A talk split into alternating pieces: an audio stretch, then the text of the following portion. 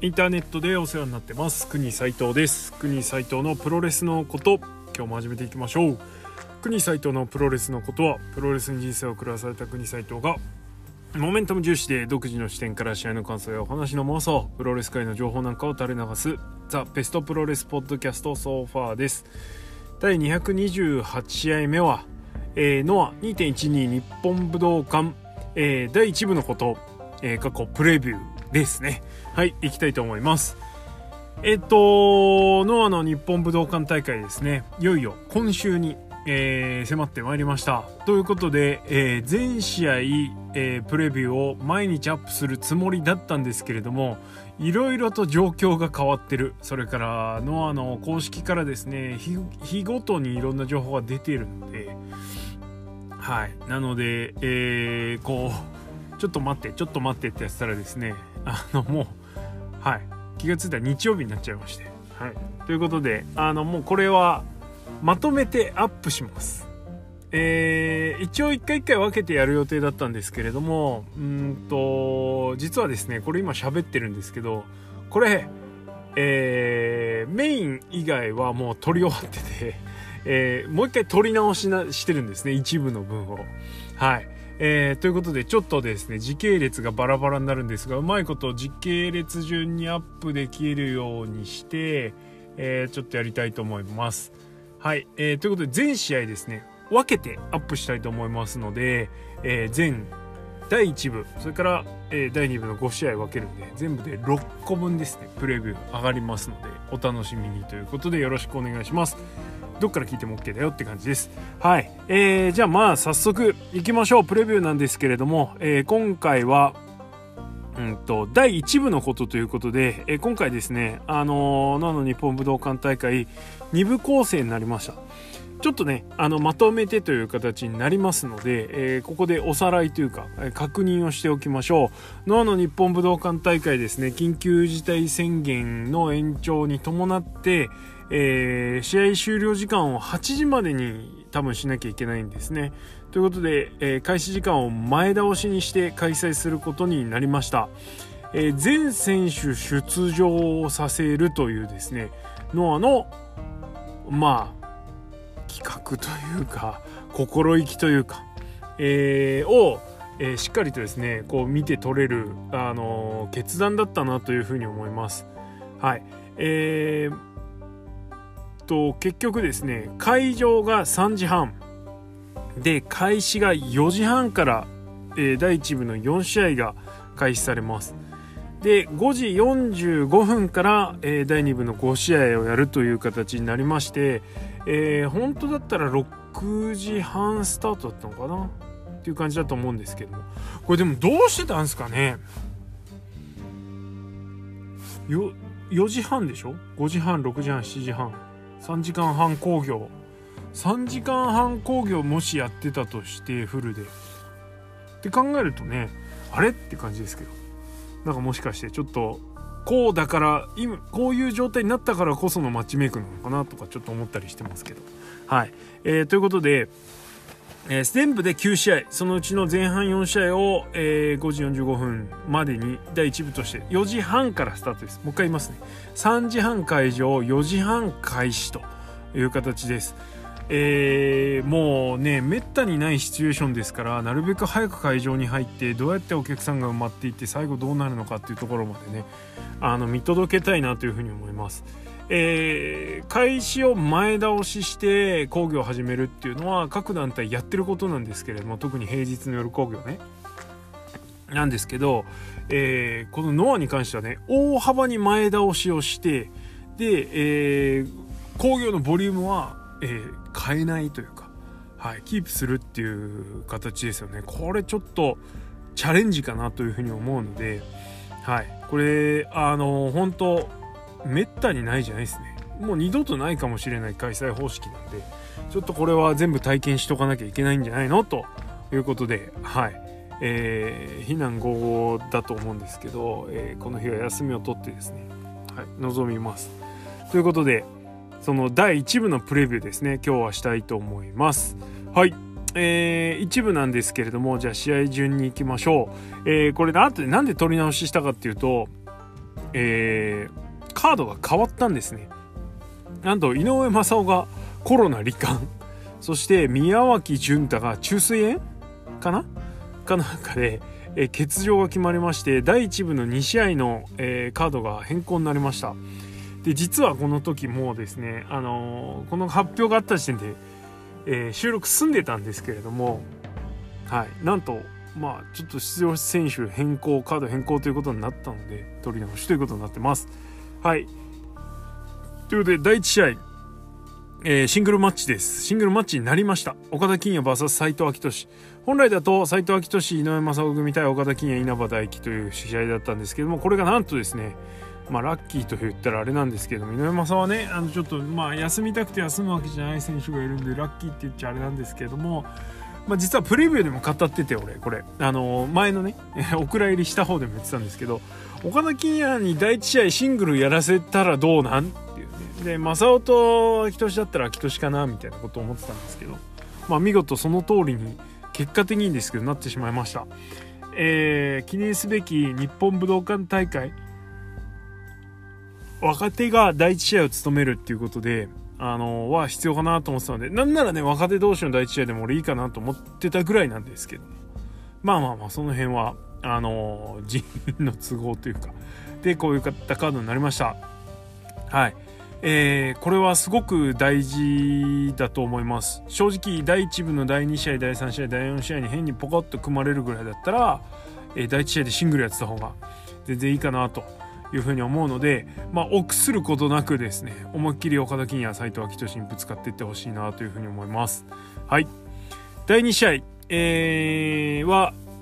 これがもう変わったカードですね。小峠敦矢野安高稲葉大輝組対、大原はじめ陽平藤村海ということで、これもですね、宮脇潤太が外れちゃったんで、そこに第1試合であぶれた、稲葉が入ってくるという形になってます。まあこれが一番なんつうかな、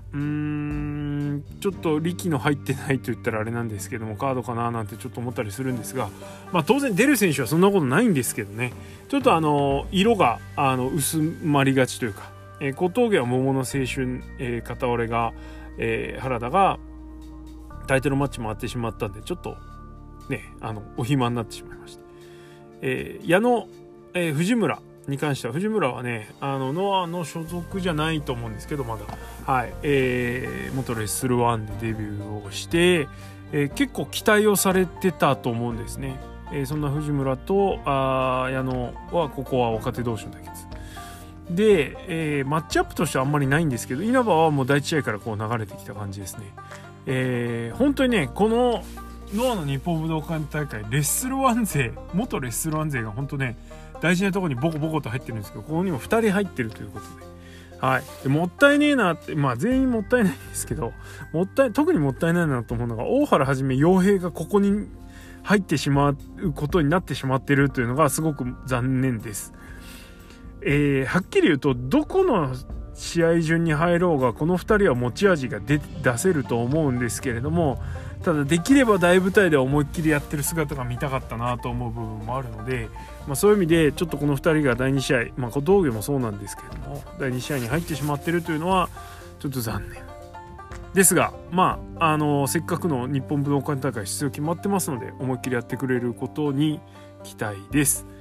はい、で第3試合、モハメド・ヨネ谷口周平対、望月正明鳴明だっけ、田中正人ですね。いやこれは火祭りですわこれ火祭りですよね。もう事実上の火祭りの前哨戦みたいな感じで、まあこの日本武道館っていう大会でこの4人というかの人が見せる打撃の激しさ、ハードヒットっていうのがどれぐらいね響くものなのか、多分お客さんも少ないんで少し静かっていうのはいつも静かなのか、もうはいすいません、まあ静かなあれなんですけど、そういった会場で大きい会場で、まあ打撃の鋭さというか重さとかっていうところをどれだけ見せてもらえるか、普段通りの感じることができるのかっていうのがちょっと俺はポイントかなというふうに思ってます。特に、田中将人、谷口周平、田中将人、モハメド・ヨネ、ここは最近ちょっと見てない、最近というか谷口は結構初マッチアップなんですかね、田中将人とあんまりないですよね記憶に。あんのか、マイバッハ時代にありますね。この辺どうなるかっていうところですね。第3試合でも、激しい試合がきっと見られるかなということで、ここも非常に期待しております。モッチーとマサトここに突っ込むんだから相当っすよね。で、第1部のメインっつったらあれなんですけども、最終試合ですね、12人タッグマッチ、杉浦隆、桜庭和志、藤田和幸、村上和成、剣道家臣、野沢論外組対、中島克彦、正北宮、曽谷学、覇王仁王忠介の12人タッグマッチです。だからこれほぼほぼ杉浦軍工業のメインみたいな感じにね、一部選手違いますけどなってるんですけども、イルミネーションじゃないしね、あの時イルミネーションか、なんですが、何よりもこの第1部に杉浦桜庭、それから中島北宮っていうですね、このタッグ選手権を睨んだ人のマッチアップが、回ってしまってるっていうのがポイントですね。この緊急事態宣言のあれがなかったらやってたんですかね、 GHC GHC タッグ選手権ね、ちょっとそこは疑問ですね。結局そのまま横浜武道館、3月の横浜武道館に回ったっぽいんですけど、もうボリューム考えたらそうもなるのかなと思うんですが、本来どうだったかはとりあえず置いとくにしても、要はその普通にお客さんが来れるような、会社勤めの人が来られるような時間帯に設定していない試合にしてはメンツが濃すぎるっていうところですよね。こうやって見るとノア分厚くなったんじゃねっていうふうには思いますね。ノアの所属選手、専属の所属選手っていうのは半分ぐらいいないというか、フリー参戦の選手もいる状態ですけども、分厚くなってきたなと。これだけ余ってるってことですからね。変な話、この今ここで紹介したこの 4試合のカードの人たちって変な話は余りなので、そういう意味で、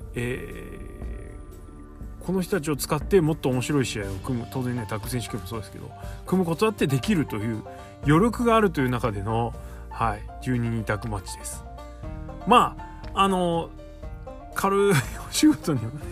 なると思うんですけれども、それぞれ持ち味出せたらいいなというふうに思います。少しだけ残念なのはマイフェイバリット杉浦隆がここに沈んでしまっているということは残念なんですけども、主役の座はまた別の時に回ってくるかなという感じでいいかなというふうに思います。杉浦軍がこの1試合で堪能できるっていう風な感じですよね。だって杉浦軍本番2部にいないからね。それもまたすごいですけどね。という感じです。ってな感じで1部全4試合ですね、軽くパパッとプレビューをしてみました。4時半だからね、なかなか半分も集まってない状態で始まるとは思うんですけれども、今のノアっていうのはお客さんの数で試合内容というか選手の頑張りが左右されるような団体ではないっていうのは、これまでも地方興業とかねでも見てきてるので、そういう意味では各選手自分のねお気に入りの選手がいたりする時も、そこにこの4試合でも期待しといて、いいとは思います。当然 100% とはいかないと思いますけれども、いい試合を、それから思いっきりプロレスしてる姿をきっと見せてくれると思うので、期待しておきましょう。ってな感じです。これ第1部のプレビューはこれにて終了という形になるんですが、一応質問箱の方をですね、一応ここで紹介しておきますので、ノア以外の話もちょっとあると思いますが、一応ここでご紹介しておきましょう。今来てるの3つですね。新日本は今年に入ってから後楽園で試合やりすぎ、チケット一席種なのに高すぎ、カード悪すぎで誰が行くんだよって個人的に思う後楽園大会なのですが、それでも客が入る新日本ってすごいですよね。国さんは新日本の後楽園どう思いますか？まあファンタスティカマニアが流れちゃったからそれ用に取ってあったのがニュービギニングになって、でその上に詰まった分キャッスルアタックになったっていう印象が正直あります。はい、で正直言って5試合であのカードで8000いくら5500円だっけ、うわ高えなって思うんですけど、まあみんながみんなね毎回行くわけじゃないし、それから今逆に8500円払ってそこそこいい席で見られるの確定してるような状態なんで、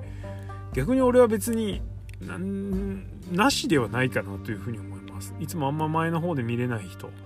もうチャンスがあるということで、はい、そういう意味ではいいんじゃないですか。まあ全部行くかって言ったら絶対行かないし、ただある程度のものは見せてくれるから、それからもうこういう状況なんでねしょうがないかなというふうに思います。じゃあやるなっつってやんないのもどうかって話じゃないですかね。お客さんが入ろうが入る前が、やってたことをノアは誇ってたんでまあそういう側面からいくと、どんなにお客さんが少なくても頑張る姿を見せるっていう意味では新日本もやるべきことをやってるかなというふうに思うので、はい、カードが似たようなカードで何回何日も続けるっていうのはちょっとどうかなって思う部分もありますし、あれなんですけど、まあいいんじゃないですか。はい、まあ、実際にそれでありきで盛り上げていってる部分もあると思うから別にダメだとは思わないし、まあ、お客さんもそこそこ入ってるんでそれはいいことなんじゃないのかなというふうに思います。はい、ありがとうございます。あとはプゴトトかな、違う、もう一個ありました。エンパイアにジュニアの選手が入るとなるとやはりヨウですかねということで、はい、まあ現状だと有力候補になると思います。はい、なんですけど、そっかっていう感じですよね。なんかちょっとエンパイアに入るよっていうのがあんまり想像できないのと期待できないっていうのがあるんですけど、まあ入ったら入ったでね結構いいもん見せてくれると思うんですけど、俺はなんならエンパイアは今のまんま行ってほしいなと思うんですけど。だって今のままジュニアの選手として一人ポコって入ったら負け役じゃないですか。それまたやんのよっていう感じにも正直なるし、なんかね、はいと思うんですけど、まあ実際オーカーンとオスプレイしかいないで、コブは2月14だか15だかにブラッドスポーツ出るのが決まってるんで向こうでね、はい、なんでそう考えるとちょっとしばらく来ないの確定なんで、エンパイア人員補強は必要なんですけど、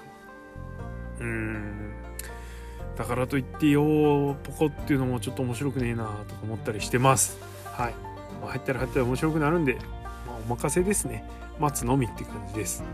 はい、ということで2つほどいただいた質問にもお答えしました。よし、今週末、金曜日ですね、祝日と土曜日に挟まれた金曜日なので、まあ、お客さんの出足は普通よりはいいかもしれないですけど、ちょっと期待をしてい、きたいと思います。はい、じゃあ、第1部のプレビューはこれにて終了ということで、ありがとうございました。